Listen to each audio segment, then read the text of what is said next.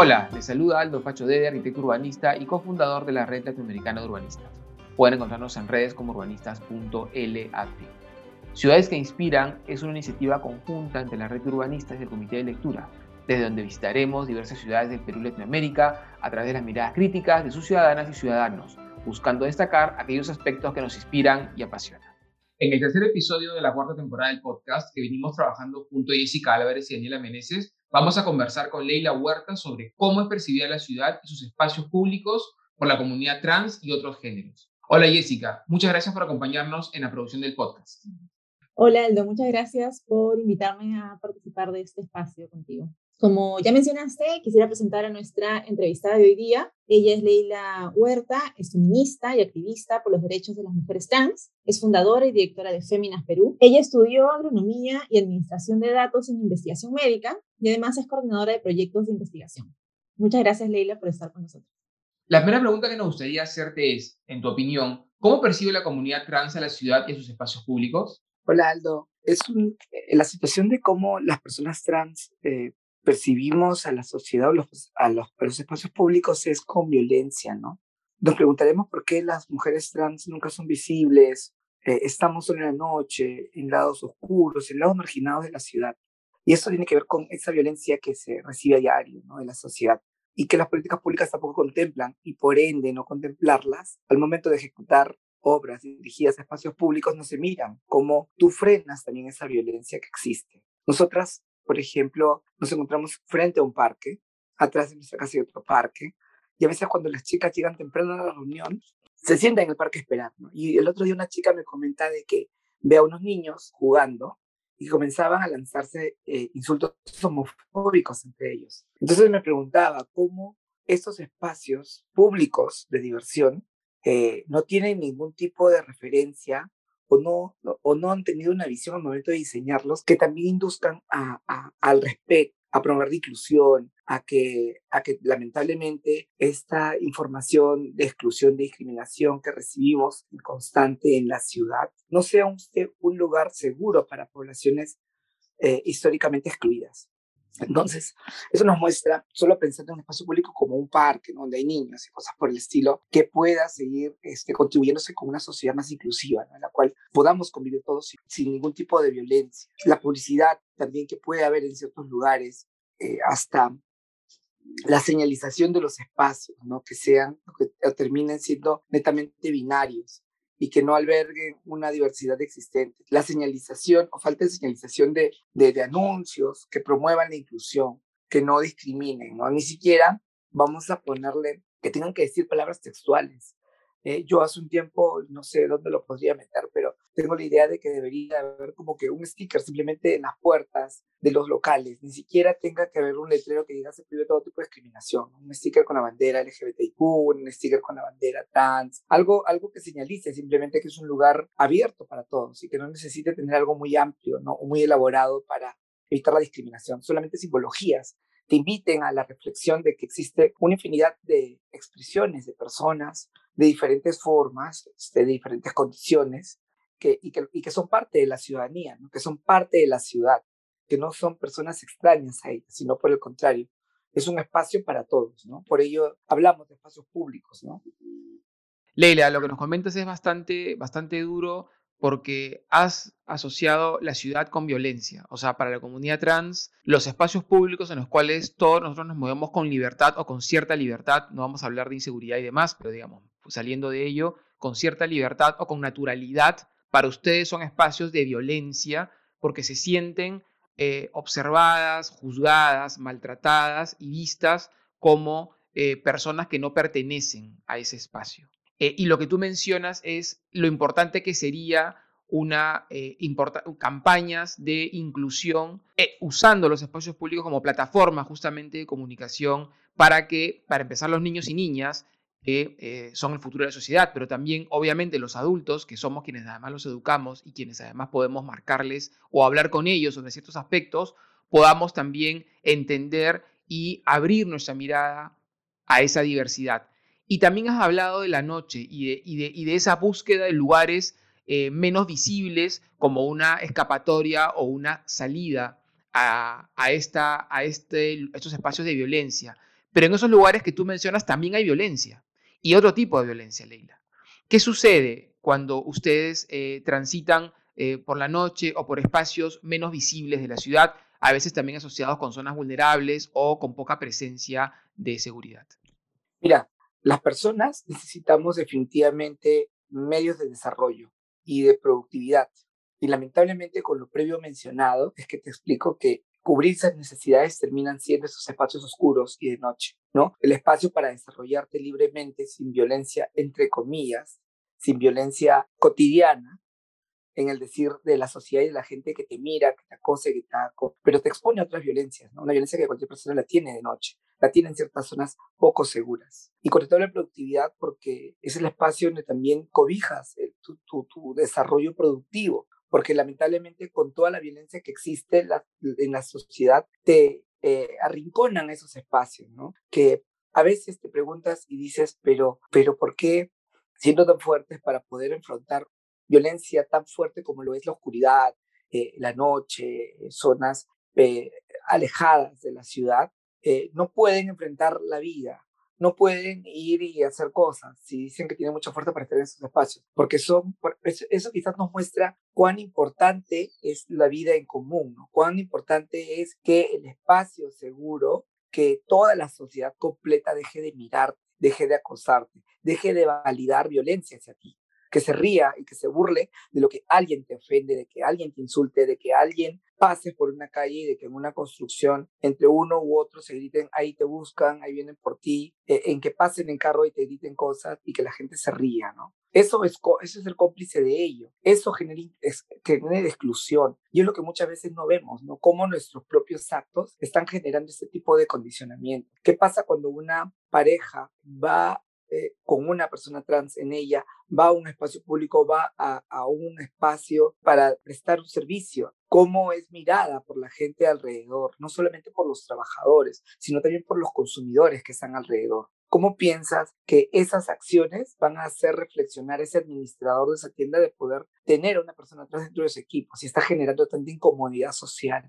Entonces, ello es sumamente importante tenerlo en cuenta y para poder entender por qué esos espacios oscuros, eh, eh, de noche, alejados, se convierten o nos cobijan, ¿no? Y como bien lo has dicho, también se hacen, este, son súper difíciles y quizás también te muestran por qué nuestras conductas van cambiando o, nuestras formas de interrelacionar van cambiando, porque nos condicionan a interactuar en espacios como ese, en el cual quizás las normas, los códigos, las buenas costumbres se van, no existen, y tiene que sobrevivir más fuerte. Entonces, es sumamente, es un tema complejo, pero en el cual te das cuenta cómo toda la ciudadanía nos encontramos, eh, nos encontramos inmersos en ella y somos eh, partícipes de ella, ¿no? Somos partícipes de esa situación en la cual nosotros nos encontramos. Claro, Leila.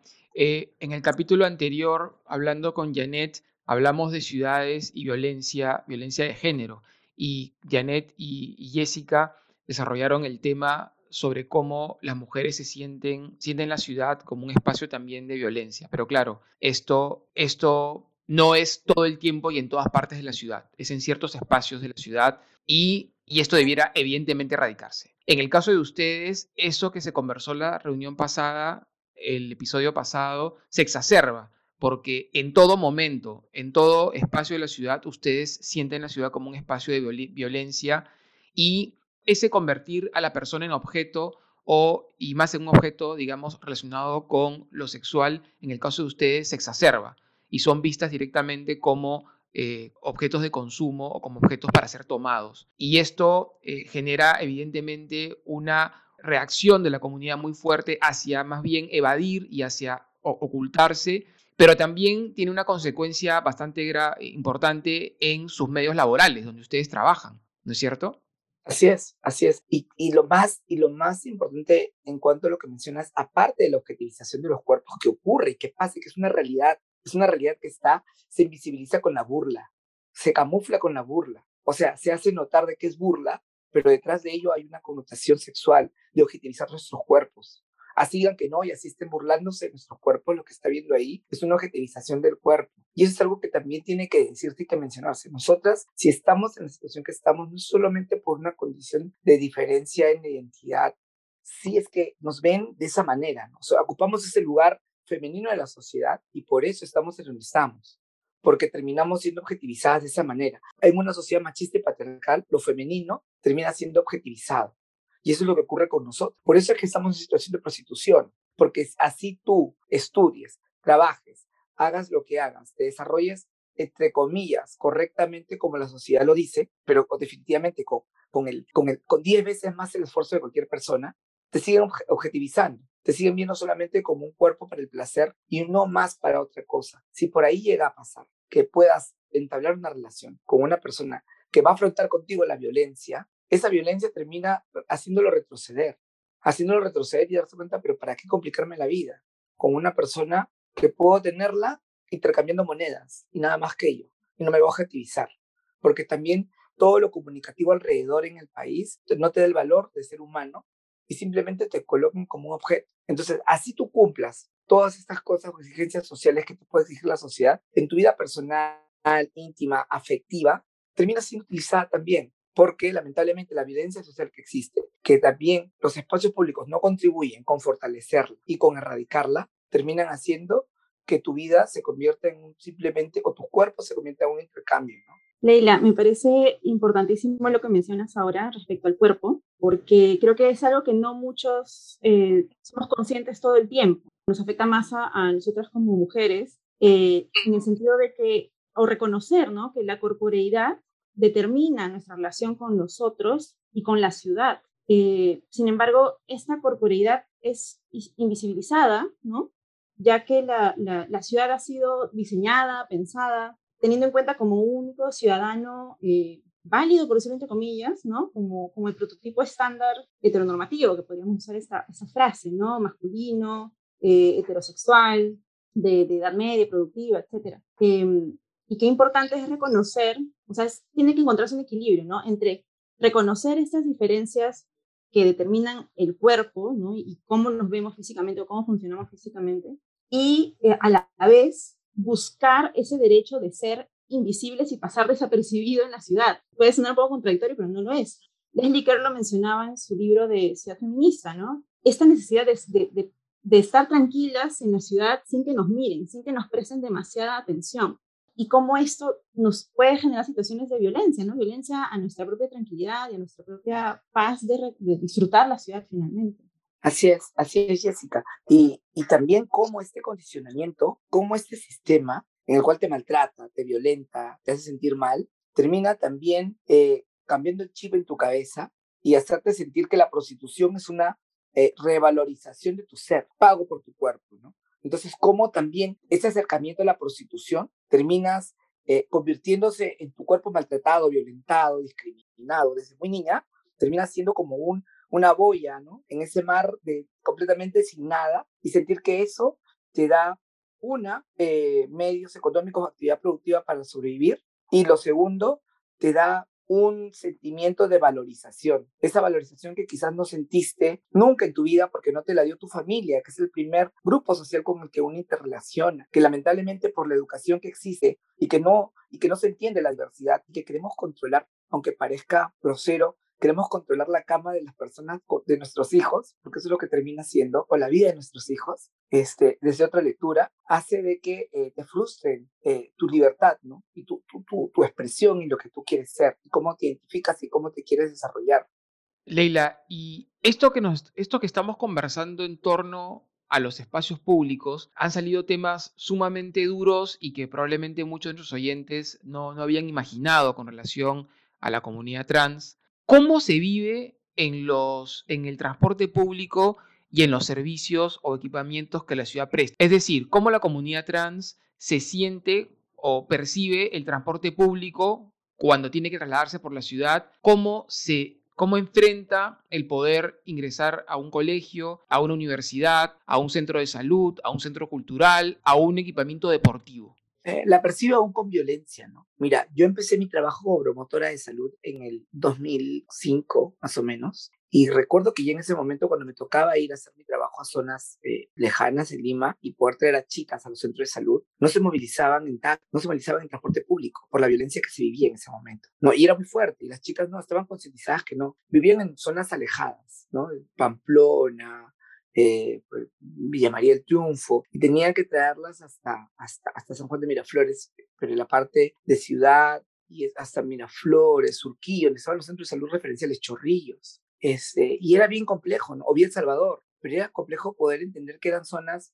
que en realidad pues este, el, el poder adquisitivo no era tan alto, pero que ellas se movilizaban en taxi por esa situación. Y eso sigue siendo una constante hasta el día de hoy. Sigue pasando lo mismo. Sigue habiendo muchas mujeres trans que se movilizan desde ese punto en taxis y no en transporte público. Se ha ido consiguiendo un cambio, pero ha tenido que ver con empoderamiento, ¿no? Tiene, ha tenido que ver con también influencia mucho de, de, de, de líderes que eh, empoderen en espacios y, ir en esos lugares. Me recuerdo que una de las chicas me mencionó una vez cuando fui a ver después que la llevé al centro de salud, eh, que lo comentaba como como una nota anecdótica, ¿no? Y decía, Leila vino para acá a verme y yo que pensaba que nos íbamos a ir y me subí al, me subí al micro y, y, y, y, bien conchuda, ¿no? pero, pero lo contaba como una, como que tan extraño se le hacía ese espacio para ella, que no estaba creado para ella. O sea, tú la sentías como hablaba de un servicio público como algo que no está diseñado para ella, ¿no? Y eso me parece importante reconocerlo y verlo, ¿no? Mencionarlo. Cómo esto no se ha mejorado, no se ha entendido para poder cambiar la ciudad con lo que decía, ¿no? Cambiar en el sentido de mencionar o de hacer espacios que contribuyan a la inclusión, que contribuyan a, a mejorar eh, las normas de convivencia entre las personas, ¿no? Que es quizás lo que nos falta, es quizás en esta visión que tenemos que seguir avanzando y trabajando. Claro, eh, si ya cuando, repito, voy a volver a los episodios anteriores, hablábamos de cómo se dificultaba para las mujeres moverse por la ciudad, por, repito, temas de violencia, temas de acoso y lugares que se percibían inseguros y cómo eso impactaba en, en la reducción de posibilidades de trabajo o de poder atenderse o acceder a servicios. En el caso de ustedes, esto una vez más se magnifica. O sea, eh, ustedes se ven, ven muy difícil poderse movilizar por la ciudad y además se suma a la precariedad muchas veces, la mayoría de veces laboral y por ende económica de la comunidad trans. O sea, una comunidad que se siente que es marginada de la vida pública se siente eh, violentada en los espacios públicos, le, cuesta mucho acceder a trabajos dignos donde puedan tener un acceso a, ingresos que le, que le, dejen poder desarrollar una vida cómoda y además tienen que gastar mucho más dinero para poderse mover por esta ciudad, dado que se sienten agredidas o sienten que los medios convencionales de transporte les, son ajenos. O sea, todo esto que estamos hablando nos lleva a tener a un grupo importante de personas que terminan, no voy a decir escondidas, pero sí marginadas de la escena pública y de lo que la ciudad nos brinda a todos y a todas. Y esto es evidentemente eh, muy, muy grave y esto es algo que muy pocas personas realmente visibilizan. Y esto, imagino, Leila, debe ser mucho más crítico todavía cuando acceden a lo que es salud, ¿no es cierto? O a un equipamiento de salud, o van a la comisaría, por ejemplo, ¿no? Que son equipamientos que están a servicio de todos y de todas pero también para ustedes son espacios también violentos, porque se, se sienten también igual juzgadas, observadas, eh, y eso también evidente debe alejarlas más de poder atenderse y de poder denunciar esto que ustedes viven. Quisiera complementar el comentario de Aldo y, y, respecto a los servicios públicos, el acceso a los servicios públicos, ¿no? Con esta dificultad que tenía antes respecto a la identidad que aparecía en sus DNIs, ¿no? Ahora hemos visto que ya el Poder Judicial ha ordenado que el RENIEC permita el cambio de datos en los DNIs a las personas trans e intersex sin necesidad de, eh, de una reasignación sexual, ¿no? Pues gracias, Jessica, por la pregunta. Es importante, pero yo sí considero que las leyes ayudan a cambiar a una sociedad, definitivamente. O sea, ayudan a cambiar porque nombran lo que no existe. Y eso es sumamente importante. El logro que hemos podido conseguir este, junto a Dania, que es cofundadora conmigo de Féminas, es es importante porque evidencia la legalidad del pedido que hemos hecho, del exigimiento de una ley de identidad de género, ¿no? Evidencia que es legal hacerlo. Como tú bien lo has dicho, ha tenido que el Poder Judicial ordenar la RENIEC hacerlo. Pero es importante mencionar todo, todo lo previo que ha habido a ello, ¿no? O sea, esto no ha sido reciente. La, la sentencia la dio en diciembre del, de 2020. y han sido nueve meses de lucha porque acepte cambiarla. Y esto se dio porque hubo un problema en la casilla postal de Renier y la procuradora le dio el correo personal con una carta definitivamente legalizada al juez para que se lo notifique, pero se le pasó y no lo revisó. La realidad del cambio de nombre, del cambio de sexo en el documento de identidad es, eh, no ocurre no porque no se pueda hacer, ocurre porque hay una intencionalidad de no permitirlo, de alargar los procesos, del mismo modo como se trata de dilatar y se manejan las cosas políticas en el país, ¿no? Que al final todas apuntan a cambiar el TC para que el TC nueve reglas de, desarrollo y de juego y termine eh, colocando a, la población de personas trans como un grupo no protegido por la ley no considerado por nosotros, como ya pasó antes. Un caso previo es el de Namin Timoy, que en el 2008 llega a cambiar el sexo en su DNI, pero eh, a través de, eh, de, eliminación o de renuncia a otros derechos, como es su derecho a la reproducción. Le dicen, te vamos a dar tu derecho a la identidad, pero tienes que renunciar a tu derecho a la reproducción. ¿Y cómo lo hacen? Pues este, exigiéndote una resignación sexual para poder tener un derecho a la identidad, que es, en otras palabras, quitarle su derecho a la reproducción a esa persona. Entonces, esto lo hicieron en el 2009, 2008. En el 2013 cambian de TC y le prohíben a todos los jueces poder cambiar el sexo. Es en el 2016 en donde el TC, el nuevo TC vuelve a, reformular este petitorio y, habla sobre la despatologización de la identidad, habla de que el sexo tiene un espectro mucho más amplio y no solamente el genital, el cromosómico, y yo diría hasta más, porque ahí podemos hablar de sexo legal, que es ese sexo que se inscribe en un papel y que acompaña toda tu vida en documentos, simplemente. Ese papel no tiene un genital, ¿no? Ese papel tiene una letra, tiene un, un, un, símbolo, un signo, que acompaña todo tu desarrollo social, legal, y que a la vez también te esclaviza, te esclaviza, te discrimina y se convierte en ese instrumento de discriminación para las personas trans. Entonces, cuando en el 2016 quitan la prohibición es cuando lanzamos los juicios por cambio de sexo. Y recién es en el 2020, diciembre, perdón, fines de 2016 se lanzó el juicio, fines de 2020 es que conseguimos que la sentencia sea favorable. O al menos se consiguió en mayo del 2020, se notifica a Renier en diciembre de ese año, creo, o fue por ahí, este, y no hay respuesta de Renier en los siete días hábiles que tenía que responder, entonces se le ordena a Renier este, que, y se tomaron los tiempos, ¿ah? porque siquiera fue inmediato. No respondió Renier, se esperó un mes, un mes más o menos, y se le notifica que, bueno, ya está, este, esta es la sentencia, pues ahora usted este, haga el cambio en, la partida de nacimiento de esta persona y, y, a hacer los cambios administrativos. Hubieron correos por aquí y por allá que dilataron el proceso nueve meses para que al final culminara con la volada de cabeza de la procuradora por haber perdido ese caso y tener que aceptar este proceso. Sin más, también recurriendo a la estrategia, el nuevo procurador de querer alargar el proceso y querer volver a tomar el caso. Menos mal que el juez, y bueno, los jueces que vienen litigando el tema ya varios años, se dan cuenta de esas jugadas políticas que hacen estos procuradores para alargar los procesos. El juez simplemente no le respondió al procurador y le dijo que con él iba a tratar los juicios de aquí en adelante, que lo previo había sido ya considerado y estaba finiquitado. Estoy al tanto también que en este proceso de nueve meses hasta se puso una multa por desacato y por eh, tratos de mala fe eh, por parte de reniegas del Poder Judicial, que perdón, no les importa pagarlo, porque el fin no es este, el fin simplemente es evitar estos cambios, evidenciar que esto es posible hacer. Y eso es sumamente importante tenerlo en cuenta. El logro que hemos tenido en Féminas con el caso de Dania es evidenciar que legalmente se puede tener. Somos muy cuidadosos con la información también que brindamos porque somos parte de ella y muchas veces, a veces, eh, por buena fe, quieres tú compartir la información sin ver lo que eso implica. El logro hemos conseguido solo evidenciar que se puede hacer. No va a ser una, creemos, esperemos que nos equivoquemos, no va a ser una, este, algo que vaya a suceder en continuo en adelante, porque se están poniendo mucho más fuertes con ello, están comenzando a apelar los juicios solo de cambio de nombre. En, en Juárez empezó en el 2020, en, en Arequipa han empezado este año, solamente de cambio de nombre y, y, esperamos, bueno, pues este, lo de cambio de sexo va a seguir el mismo camino, ¿no? Siguiendo y trampando y haciendo el proceso más largo y exponiéndonos también a, pues, a posibles estafas, ¿no? Por las que hemos pasado. Muchas mujeres trans han tratado de cambiar sus nombres, solo los nombres. Sus procesos han durado mucho tiempo, las han estafado y al final no ha salido. Entonces, es un problema que tiene que decirse que ocurre, que como bien lo dijo Aldo hace un momento, una población en la cual te das cuenta que nuestros costos de vida sobrepasan el costo de vida de cualquier persona común, que tenemos que movilizarnos en taxi, que tenemos que comer en la calle porque no vivimos en nuestra casa, que tenemos que alquilar espacios precarios con con costos que puedes pagar en la mejor zona de Lima y que son cuartos hechos con, cartón o con triple y que tienen un baño común y que te apuesto que están o cuestan lo mismo que un cuarto en San Isidro en Miraflores. Y eso pagan las chicas en el centro de Lima, en el cual terminan siendo, siendo colocadas en espacios inseguros, lo que hablábamos al inicio de todo esto, porque son los únicos que te quedan, ¿no?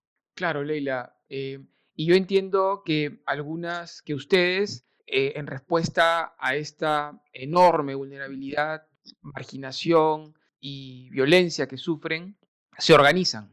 Se organizan en colectivos eh, para poder protegerse, sobre todo a las más vulnerables, poder conseguir o fortalecer medios de subsistencia, ofrecer espacios seguros y también poder defenderse de, voy a, es duro lo que digo, pero es así, de la sociedad y poderse también defender ante la justicia y poder reclamar sus derechos. En ese sentido, Leila, cuéntanos sobre Féminas, que es la organización que tú diriges, sobre el trabajo que vienen haciendo para apoyar, empoderar y visibilizar a la comunidad trans.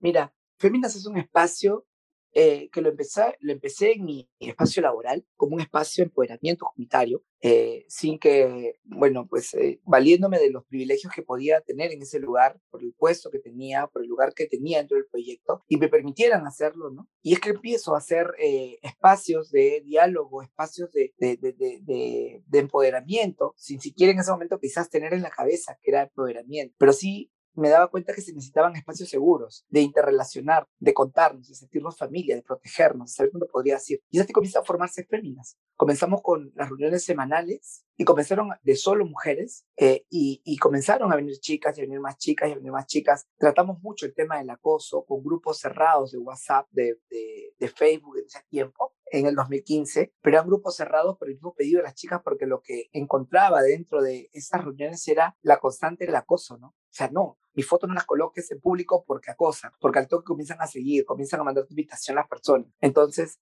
es así como empezamos a tomar forma, comenzamos a generar reuniones eh, importantes. Eh, quizás eh, yo ya, era, ya había tenido espacios, tenía contactos en otras o con otras ONGs y me comienzan a llamar para, para, para estar en espacios de decisión, en espacios de diálogo político. Y, bueno, y es así como comenzamos a, comienzo a, verme forzada a ir reclutando, a, a ir perfilando dentro de, la, de, las chicas que venían, pues personas idóneas para poder dialogar en su espacio. Y es así como comenzamos a participar de eventos. Y el primer, por ejemplo, gran logro y motivador fue porque eh, ese mismo año nos invitan a la participación de, eh, del Plan Nacional de Violencia contra la Mujer 2016-2021.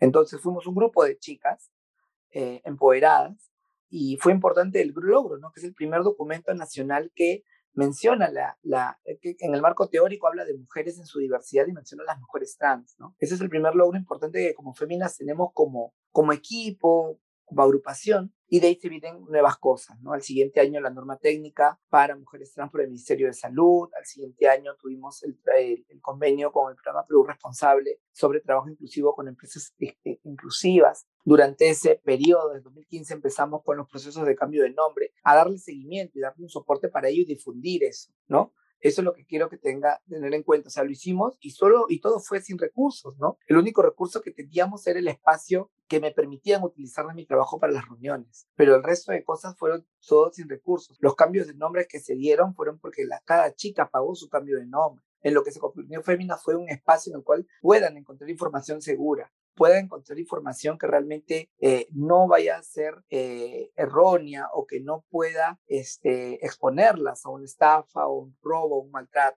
En eso nos fuimos convirtiendo y es así como fuimos, fuimos construyendo este, este largo camino que hemos tenido, ¿no? Empoderar mujeres que hayan podido derrocar eh, mafias de cobro de cupo en el centro de Lima, que lamentablemente en la cual se encuentran también involucrados efectivos policiales, ¿no? Y hasta en su momento efectivos de serenajo. Es un trabajo duro que se tiene que hacer, que no solo es de Féminas, definitivamente hay otras organizaciones que también eh, han trabajado el tema, por ejemplo, la Universidad Heredia con el tema de, de capacitaciones para espacios como este, la Universidad Católica también en algunas eh, consultorios jurídicos sobre el tema, ¿no? Pero es, eh, es todo ello lo que hemos venido realizando, ¿no? Hemos, eh, ya con el tiempo, hemos ido madurando, nos hemos ido colocando, formalizándonos y vamos cada vez sentando bases importantes en nuestro desarrollo, ¿no? Y siempre nuestro fin es empoderar mujeres trans, pero creemos que el empoderar no va solo en el discurso, sino también en generar espacios para poder desarrollar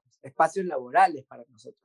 Un espacio de mujeres trans donde quienes trabajen sean mujeres trans, donde encuentren espacio de desarrollo profesional sean mujeres trans. Y eso empezó como el proyecto que me tocó dirigir, ¿no? que fue un equipo de mujeres trans consejeras, que en ese momento decía, la única opción que tenemos es que los proyectos de investigación que vienen de fuera tengan personal trans que ayuden a fortalecer capacidades profesionales en ellas. No van a seguir siendo simplemente población objetivo de estudio, sino tienen que los proyectos tener una visión de eh, cómo contribuyes con esa comunidad, cómo le das también algo para que esa comunidad salga del lugar en donde se encuentra. Y eso ha sido el principio del desarrollo que hemos venido teniendo y que hoy nos sentimos contentas de poder tener un espacio en Pueblo Libre ya nuestro, el cual está sirviendo y ha servido durante pandemia, pero que ha servido como espacio para poder canalizar apoyo a comunidad trans. ¿no? en Lima y en provincias. Ha servido y este año también como espacio de refugio para algunas mujeres trans. Y eso es sumamente importante para nosotras, ¿no? ese reconocimiento de todo el trabajo que venimos haciendo.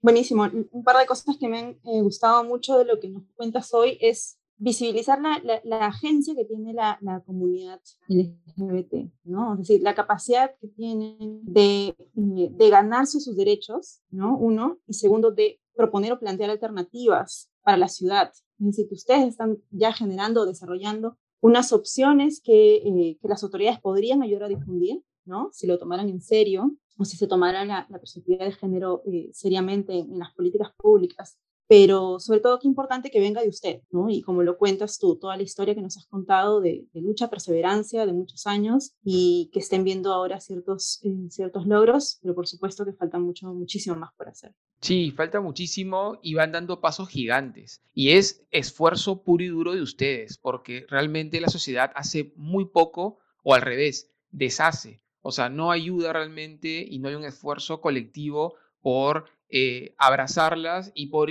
y como dice Jessica, el derecho a pasar desapercibido. Eso que ha mencionado Jessica hace un, hace unos momentos, hace un rato en la, en la conversación me parece tan importante, el poder caminar por la calle tranquilo, pasando desapercibido entre la muchedumbre. Ese es un derecho que todos tenemos que poder exigir. Y ustedes son de las comunidades que más lo demandan y que más debieran poder acceder a ello. O sea, ese no sentirse observadas, juzgadas, vistas como objetos de consumo, como peluqueras o prostitutas.